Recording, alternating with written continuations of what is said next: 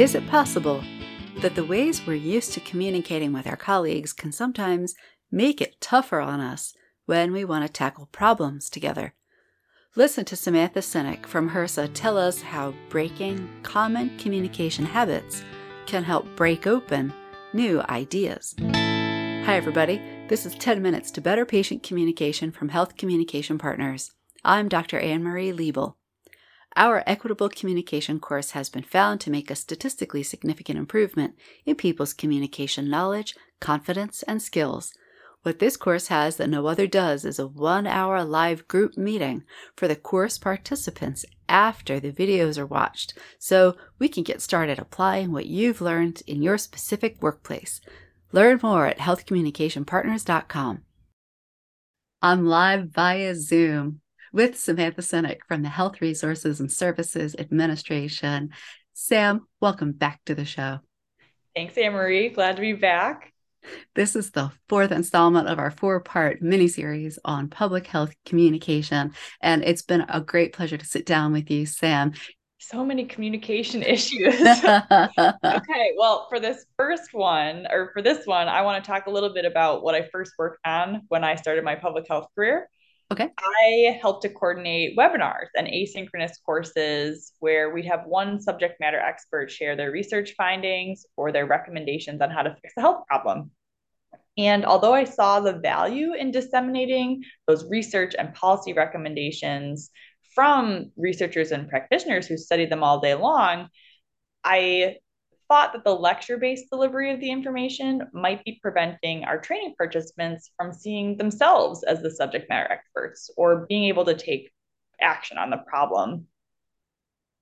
That's definitely a a, shortcoming of webinars. And I mean, and we've all been to a million of them. They do kind of put us in a passive spot, which is unfortunate because we need experts and we need experts to tell us things. So, um, webinars do have their drawbacks. We need more than just that kind of passive setup. Absolutely. I 100% agree. And it made me realize that I wanted to design more educational experiences where the teams were coming together, right? Groups of people were coming together to build their capacity, their knowledge by listening and learning from the wisdom of the group they were working with. So I like this issue that you brought to us because it's about education and it's about communication. Um, because that the the webinar setup, going back to that, one of the limitations is that you're usually not engaged. You're usually not doing something. You're just, you know, receiving, right? It's what's getting delivered to you.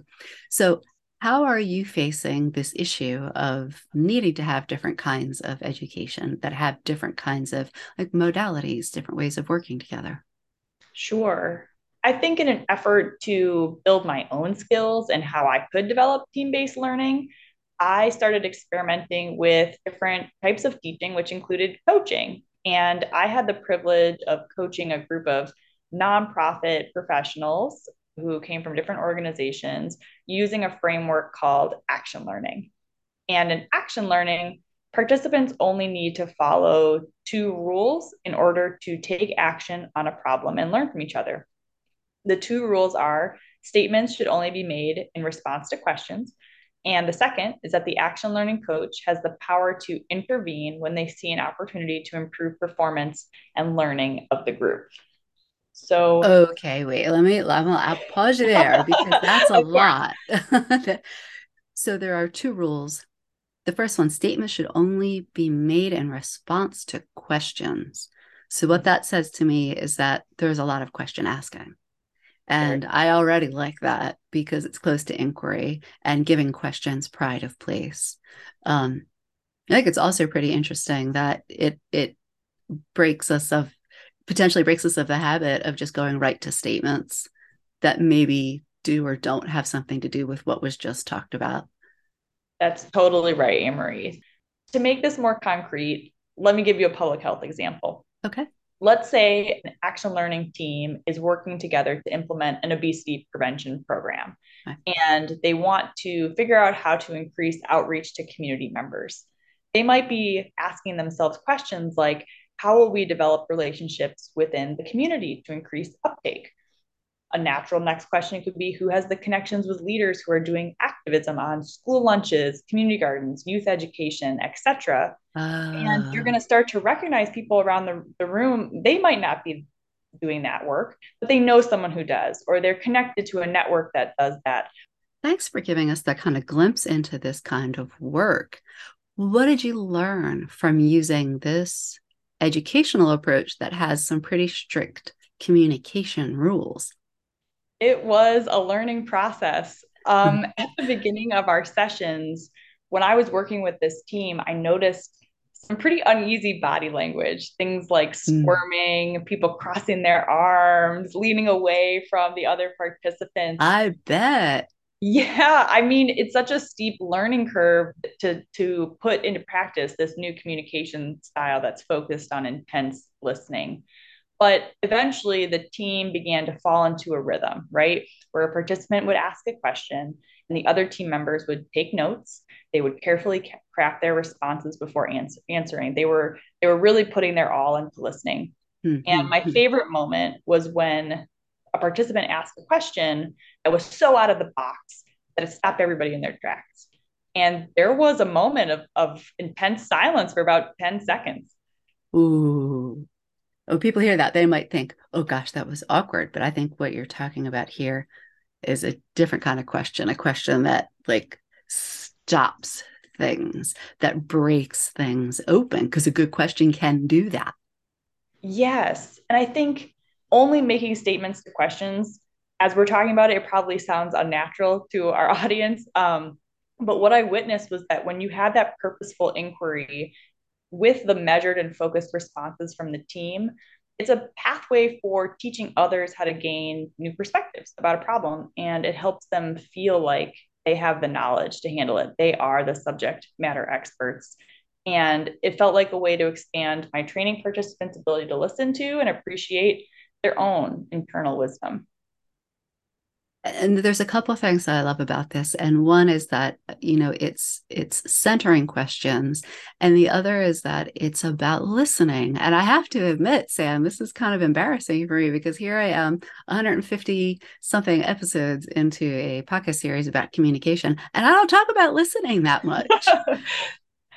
You're gonna have to invite me back. Uh, absolutely, some, some episodes talk, on listening to talk some more about listening because there's so much. I mean, did you learn anything about you in this process?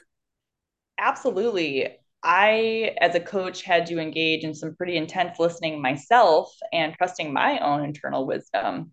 So, for example, during that coaching experience, I noticed that there was one person out of the group that was asking the most number of questions. Now, did that have something to do about power imbalances, group dynamics, politics? I wasn't sure.